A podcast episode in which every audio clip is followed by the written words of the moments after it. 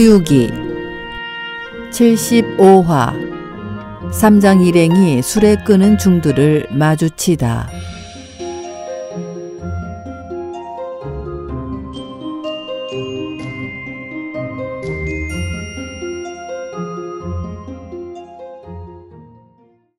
재난에서 벗어나 서천길 가고 갈제. 지나온 명산이 또한 그 얼마더냐 달과 해가 질주하는 밤과 낮 사이 절 따라 꽃 피고 새들이 울었지. 삼천세계 흙먼지 눈알에 깔렸고 사백 고장 점점이 지팡이 끝에 스치누나. 새날이 돌아와 하늘은 맑게 개어 아름답고 만물이 소생해 꽃향기 그윽하니 땅 위에 푸른 주단이 펼쳐졌습니다. 사제들은 길가에 봄 경치를 구경하며 천천히 말을 몰아 걷고 있는데 갑자기 고함 소리가 들려왔습니다. 아니 오공아, 저 고함 소리는 어디서 나는 거냐? 저건 마치 땅이 꺼지고 산이 무너지는 소리 같군요. 아니야, 아니야. 저거는 벼락 치는 소리 같기도 합니다요. 얘들아, 그런 게 아니라 저건 필시 사람들의 외침 소리와 말들이 울부짖는 소리일 게다. 모두 짐작이 같진 않군요. 그럼 제가 가서 알아보고 올 테니 잠시 기다려 주시지요. 오공이 몸을 솟구쳐 눈 크게 뜨고 내려다 보니 저 멀리 성곽이 있고 그 주위는 상서로운 기운이 서려 있을 뿐 요괴 같은 것은 보이지 않았습니다. 저리 상서로운 곳에서 이런 소리가 들려오는 걸까? 성 안에 깃발도 창칼도 없는 걸로 보아 포소리는 아닐 테고. 속으로 이런 생각을 하는 오공은 문득 성문 밖에 널따란 모래톱이 펼쳐져 있고 그 모래톱에 수많은 중들이 수레를 끌고 있는 것이 눈에 띄었습니다. 자세히 보니 수레를 끌며 일제히 대려광 보살을 부르고 날씨가 따뜻한 편이기라지만 누더기를 걸친 채 위험하게 경사진 좁은 길로 벽돌과 제목들을 실어 나르는 모습이었습니다. 아마도 사원을 지으려나 보군. 이 고장은 오고기 풍성에 품팔이꾼을 구하기 어려우니 직접 중들이 부역에 나선 게로구나. 마침 그때 성문 안으로부터 두 젊은 도사가 거들먹거리며 걸어 나왔습니다. 그런데 어찌된 영문인지 중들은 그들을 보자 저마다 잔뜩 겁에 질려 더욱 기운내서 수레를 끄는 것이 아니겠어요? 순간 오공은 이상한 생각이 들었습니다. 음, 저런 모습은 필시 중들이 도사를 겁내고 있다는 것 같은데 언젠가 서천으로 가는 길에 도사를 존경하고 중을 천대하는 곳이 있다더니 이곳인가 보군. 제대로 알아보지 않고 돌아갔다간 꾸중 들을 게 뻔하니 자세히 알아보고 스승님께 아뢰어야겠구나. 오공은 몸을 번뜩여 행각 도사로 둔갑을 했습니다. 왼쪽 어깨에 수와 광주리를 메고 손으로는 어고를 두드리며 입으론 교훈가를 외우면서 성문 쪽 두 도사에게 다가갔습니다. 도사님들 인사드립니다. 선생은 어디서 오시는 분이시오? 난 구름처럼 온 세상을 떠돌아다니는 사람인데 우연히 이곳에 이르게 되어 찬 밥술이라도 얻어먹을까 합니다만 밥술이나 얻어먹겠다니 그런 흥이 깨지는 소리를 다 하십니까? 출가한 우리 같은 이들이야 동량밥으로 살아가는 형편인데 어찌 그리 말하는 건지 선생은 이곳 상황을 잘 몰라 그러. 이곳은 문무백관들이 도교를 숭상하고 귀인과 부자들이 성현을 받들어 모시는 것은 물론 일반 백성들도 모두 우리 도사를 만나면 너나 없이 제밥을 제공하고 있고 게다가 군왕께서도 도교를 좋아하고 사랑하신단 말이외다. 내 이곳을 잘 모르니 고장 이른가 군왕께서 도교를 좋아하시는 이유를 알려주신다면 도교의 정의로 알고 고맙게 생각하겠습니다. 이 나라는 차치국으로 보존에 계신 군왕님은 우리네와 친척이 되시는 분이오.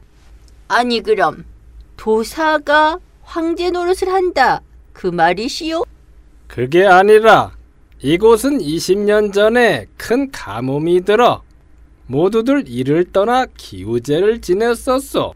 바로 그때 하늘로부터 새 신선이 내려와 모든 생물을 살려주었단 말이요. 음, 새 신선이라니 바로 우리 집 스승님들이시오. 그분들의 조남은 어떻게 쓰시는지요? 첫째 분은 호력대선, 둘째 분은 농력대선, 셋째 분은 양력대선이라 하오. 그분들은 어떤 법력을 갖고 계십니까? 그분들은 손바닥을 뒤집듯이 쉽게 바람과 비를 불러오고 물을 가리켜 기름을 만들고 무쇠로도 금을 만든단 말이오.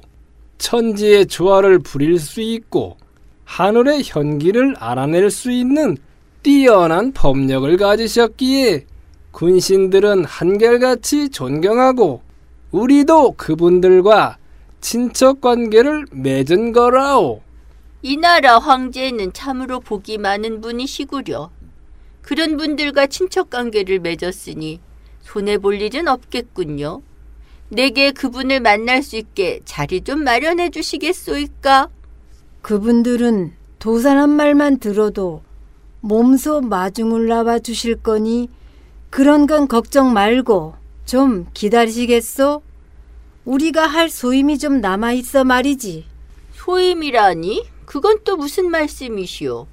게으름을 피우면 안 되기에 점호를 한번 하고 와야겠소이다. 아니, 다 같이 출가한 몸인데 그들이 우리 도사들의 점호를 받아야 할 이유가 무엇이란 말이오? 모르는 말 마시오. 예전에 기우제를 지낼 때 중들은 저쪽에서 부처님을 배례하고 도사들은 이쪽에서 북두에게 제사를 지냈었소. 그런데 중들의 연불은 아무 보람도 없었고 우리 스승님이 바람을 부르고 비를 불러 만백성을 구해내셨다오. 그 뒤로 조정에선 중들을 무능하다 여겨 산문을 부수고 불상을 넘어뜨렸고 그들의 도첩을 압수해 고향으로 돌려보내는 대신 우리 집 노예로 부르게 한 게요. 아, 그런 일이 있었군. 내게 인연이 없다더니 정말 그런가 보구려. 당신들의 스승님을 만나기는 틀렸습니다. 아니, 그건 무슨 말씀이요? 내 천하를 돌아다니며 행각도사 노릇을 하는 것은 하늘이 내린 사명을 다하기 위함과 내 친척을 찾기 위한 것입니다. 선생의 친척이라뇨. 내겐 숙부님 한 분이 계셨습니다. 오래전 출가해 삭발죽 노릇을 하였다오. 외지로 떠돌기 몇 해 되었어도 집으로 돌아오지 않으시니 내일이 찾아 나선 것인데 혹여 이곳에 왔다 붙들려 도망칠 수 없게 된 게 아닌가 싶구려. 내 어떡하든 숙부를 찾아뵙고 성 안으로 들어갈 생각이오만. 그게 뭐 어렵겠소? 한 500여 명 되니 점호를 불러 찾게 된다면 내 도교의 정리를 생각해 그분을 석방시켜 드릴 테니 그런 다음 함께 성 안으로 들어가도록 합시다. 오공은 거듭 머리 숙여 감사의 뜻을 표하고 모래톱으로 나아가 중둘에게 다가가자 중둘은 일제히 오공에게 무릎을 꿇고 머리를 조아렸습니다. 나리니 게으를 피우지 않았습니다. 도사들의 등살에 여간 혼쭐이 난 게 아니로군. 일이 겁들내고 있는 걸 보니 말이야. 자, 자, 다들 안심하시고 이러들 아시구려. 난 감독관이 아니라 내 친척을 찾으러 온 사람이니 말이오.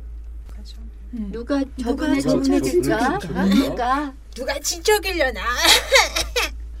중들은 이렇게 중얼거리곤 오공을 빙 둘러싸고 얼굴을 내밀기도 하다 일부러 기침 소리를 내기도 하는 등 자신이 친척으로 지목되길 바라는 눈치였습니다. 이들을 물끄러미 바라보던 오공은 갑작스레 큰 소리로 웃음을 터뜨렸고 중둘은 영문을 모른 채 고개만 갸우뚱거렸습니다. 그들의 처지를 전해 들은 오공은 왜 이곳에서 도망쳐 버리지 않느냐고 물었습니다. 곳곳에 저희 얼굴을 그려놓고 현상금처럼 걸어놓아 도망은 꿈도 꿀 수 없습니다. 게다가 곳곳에 군사들이 쫙 깔려 있어서 어림도 없습니다요. 그럼 아예 죽어버리면 될 게 아니냐? 워낙 저희는 2천 명은 좋게 되었습니다만 고역과 굶주림에 시달리고 이곳 수토에 적응 못해 죽은 자가 6, 700명 되고요. 스스로 자결한 자가 7, 800명이 넘습니다. 저희는 죽고 싶어도 죽을 수가 없는 몸입니다요. 어찌 죽을 수 없다는 것이지? 그 어떤 방법으로도 죽을 수 없고 잠이 들었을 때만 전신들의 보살핌을 받고 있을 뿐 하루 세끼 식사는 맹물이나 다름없는 죽이고 밤이면 모래톱 위에서 되는 대로 쓰러져 자는 형편입니다요. 또 밤이 되면 육정육갑과 호교 가람들이 나타나 우리를 지켜주곤 하는데 누구든 죽으려고 하면 곧 나타나서 죽지 못하게 말린단 말입니다요. 원 천신들이 부질없는 짓을 하고 있구나. 일찌감치 죽어 극락에 태어나게 하지 않고 도리어 보호할 건 뭐람? 그들은 꿈에 나타나 이렇게 말했습니다. 어렵더라도 동력당 당나라의 성승을 기다리도록 해라. 그분은 서천으로 경을 가지러 가는 나안이신데 제천 대성이란 제자가 있어 신통력이 대단하고 충성스럽고 착한 마음을 가지고 있으니 세상 사람들의 불공평한 일에 발벗고 나서는 성민이시다. 그분이 나타나 도사들을 눌러버리고 너희들 사문의 선교가 존경을 받도록 해줄 것이다. 라고 말입니다. 음, 이 오공의 재간이 어떤가 하는 건 둘째 치고라도 명성이 벌써 천신들에 의해 널리 전해지고 있지 않은가? 오공은 다시 서둘러 도사들을 만나기 위해 성문 어기로 돌아왔습니다. 그래, 선생. 친척은 찾으셨소이까? 그 500명이 다 내 친척이더이다. 하하하! 뭔 소리 하는 게요? 무슨 친척이 그리 많다는 게요?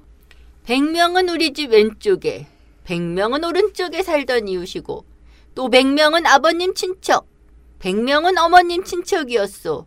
나머지 100명은 나와 절친한 사이니 그대들이 500명을 다 놓아준다면 내 당신들과 함께 성 안에 들어갈 것이고 그렇지 않다면 난 그만둘 것이요. 선생, 갑자기 머리가 어찌 된 것이요? 한두 명도 아니고 그랬다간 우리가 부릴 노예가 없는 건 고사하고 조정에서도 가만히 있지 않을게요. 때로 국왕이 친히 점호를 다니기도 한단 말이오. 오공이 거듭 물어도 똑같은 대답을 하자 그만 화가 난 오공은 금고봉을 꺼내 두 도사의 면상을 슬쩍 스쳐주니 그만 죽어버리고 말았습니다. 멀리서 이 모습을 바라보던 중들은 허둥지둥 달려왔습니다. 일났네 일났어. 아주 아주 큰일이야 큰일이야. 황친을 죽이다니 황친을. 아니 누구? 국왕의 친척이란 말이요? 아이고, 아니 어째 이리도 끔찍한 일을 벌인단 말이오.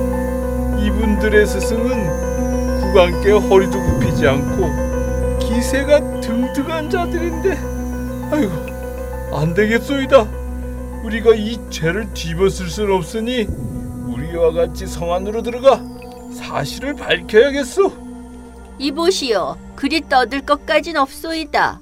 난 사실 행각도사가 아니라 당신들을 구해주러 온 사람이니까. 내가 바로 당승의 제자 손대성이란 말이외다. 아니 그건 믿지 못할 말이외다. 우린 이미 그분을 알고 있으니 중들은 꿈속에서 태배 금성이란 노인이 손행자의 모습을 말해 주었다고 전하며 잘못 알아보지 않도록 했다고도 말하였습니다. 그 말을 들은 오공은 자신의 명성이 널리 전해지는 것에 기뻤고 자기 내력을 소상히 까발려 놓은 태배 금성이 곱깝기도 했습니다. 정말이지 손행자를 잘 알고 있구나. 난 손행자의 제자다. 저쪽을 보거라. 지금 손행자가 오고 있지 않느냐? 손을 들어 동쪽을 가리켜 중들의 시선을 돌린 오공은 본래 모습으로 돌아왔고 중들은 그제야 오공을 알아보고 저마다 땅바닥에 엎드려 머리를 조아렸습니다. 저희가 저 할아버지 뵙겠습니다.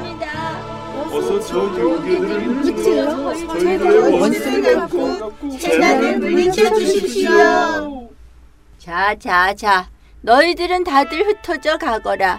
내일 내 구강을 찾아가 그 도사놈들을 족쳐버릴 것이다. 나리님, 저희들은 멀리 갈 수 없습니다.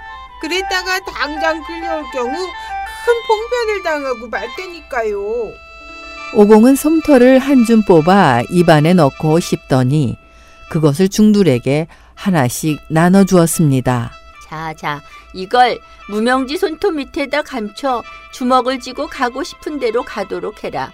만일 누가 너희들을 붙잡으려 하면 주먹을 꽉 틀어지며 제천대성하고 불러라. 그럼 내 곳 가서 도와줄 테니까. 너무 멀리 떨어져 나리 모습이 보이지 않게 되면 불러도 들리지 않을 텐데 어쩌니까요? 그건 걱정할 것 없다. 그때 한 중이 남몰래 제천대성 하고 불러보니 곧 뇌공같이 생긴 자가 그의 앞에 나타나 손에 철봉을 들고 서 있으니 그 누구도 접근할 수 없을 듯 보였습니다. 순식간에 백여 명의 중이 제천 대성을 부르니 백여 명이나 되는 오공이 나타나 그들을 지켜주었습니다. 나리님 나리님, 과연 영험하시기가 대단합니다 저것을 걷어들이려면 꺼져라 하고 소리를 쳐라. 그제야 중들은 마음을 넣고 살 길을 찾아 도망치려고 했습니다.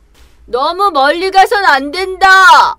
내가 성 안에 들어간 뒤에 소식을 알아야 할 테니 만일 너희들을 불러들이는 방이 나붙거든 곧 되돌아와서 그 털을 나한테 돌려다오. 한편 삼장은 길가에서 오공을 기다리다 못해 팔개에게 말을 끌게 하고 서쪽을 향해 천천히 걸어갔습니다. 마침 길에는 중들이 허둥거리며 도망치고 있었고 성곽 부근에 이르니 오공이 아직 도망치지 않은 연하문 명의 중들과 함께 서 있는 것이 보였습니다. 예, 오공아. 무슨 일인지 알아보고 오겠다 하더니 왜 이리 오랫동안 돌아오지 않았느냐? 오공은 중들과 함께 예를 올리고 나서 지금까지의 경위에 대해 소상히 아뢰었습니다. 그럼 우린 큰일 아니더냐? 어떡한단 말이냐? 장로님 장로님, 걱정하실 거 없습니다요. 걱정 마십시오. 손대성님은 워낙 신통력이 굉장한 천신이시니 무사히 저희들과 장로님을 보호해 주실 것입니다요. 다른 절과는 죄다 무너졌지만 치권 지연사란 저희 절만은 보존된 상태니 어서 그곳으로 가 쉬도록 하시지요. 삼장 일행은 그들과 함께 성내 절로 가서 공양밥을 배불리 먹고 하룻밤 편하게 쉴 수 있었습니다. 그러나 오공만은 다음날 일이 마음에 걸려 이경이 되도록 잠을 이루지 못했습니다. 문득 어디선가 주악 소리가 은은히 들려왔습니다. 오공은 공중으로 올라가 아래를 굽어보며 삼천간 도사들이 흉한 별을 쫓기 위한 앵마기 제사를 지내고 있는 게 아니겠어요? 양쪽에 7, 800명 명의 도사들이 북과 종을 두드리며 향불과 제문을 받들고 쭉 서 있었습니다. 오공은 속으로 은근히 기뻤습니다.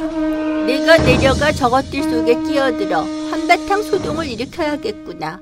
하지만 손뼉도 마주쳐야 소리가 난다고 하지 않았는가? 우선 돌아가 팔개와 오정을 데리고 함께 이놈들을 골려줘야겠군. 오정아, 일어나 보거라! 나하고 한 통 먹으러 가자꾸나. 아이고, 아이고, 아유, 형. 어째 안 자고 있었어? 이 밤에 뭘 먹는다는 게야? 입안이 텁텁하고 눈꺼풀이 무거워 죽겠는데. 아휴. 이 성안 삼천간에서 도사들이 지금 기도를 올리고 있는데 많은 음식들을 공양해 놨더구나. 만두는 크기가 한 넷쯤 됨직하고 구운 떡은 하나가 오, 육십 근은 잘 될 것 같고 과일도 싱싱한 게 많더구나. 자자 어서 나와 함께 먹으러 가자.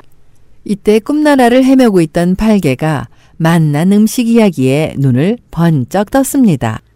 성 만두에 떡에 과일까지 음 맛있겠네 너 나한테 그거 좀 안 가져다 줄 테야 먹고 싶거든 빨리 일어나거라. 부질없이 떠들어 스승님을 깨우지 말고. 자, 다들 날 따라오너라. 오공은 팔개와 오정을 데리고 전각으로 들어가 단위에 모셔진 불상 대신 원시천전, 영도복은, 대상 노군으로 각자 둔갑한 뒤 음식을 먹기 시작했습니다. 한편 동쪽 겨체의 젊은 도사는 미처 하지 않은 일이 생각나 요령을 찾으러 방을 나섰습니다. 아플싸 내가 그만 요령을 본전에 두고 왔구나 에이구 에이구 잘못해 잃어버리면 큰 구중을 듣겠는걸 한참 더듬어 방울을 찾아낸 그가 막 돌아서려는 순간 난데없이 사람들의 숨소리가 들려오니 깜짝 놀라며 밖으로 내뛰었습니다. 그런데 그만 여지 씨를 밟고 나동그라지는 바람에 땡그랑 소리와 함께 요령도 여지없이 박살나고 말았습니다. 팔개는 참다 못해 으하하하 하고 소리내 크게 웃었습니다. 스, 스, 스, 스님, 스님, 그, 그, 큰일 났습니다. 본전으로 요령을 찾으러 갔는데, 누군가 그 안에서 큰 소리로 웃고 있었습니다. 전 혼이, 혼이나 죽을 뻔 했습니다. 등불을 가져오너라. 어떤 유물인가 가서 보기로 하자. 동서 양쪽 곁채에서 많은 도사들이 우르르 몰려나와 정전으로 몰려갔습니다. 오공 일행은 어떻게 되는 걸까요? 다음 시간을 기대해 주세요.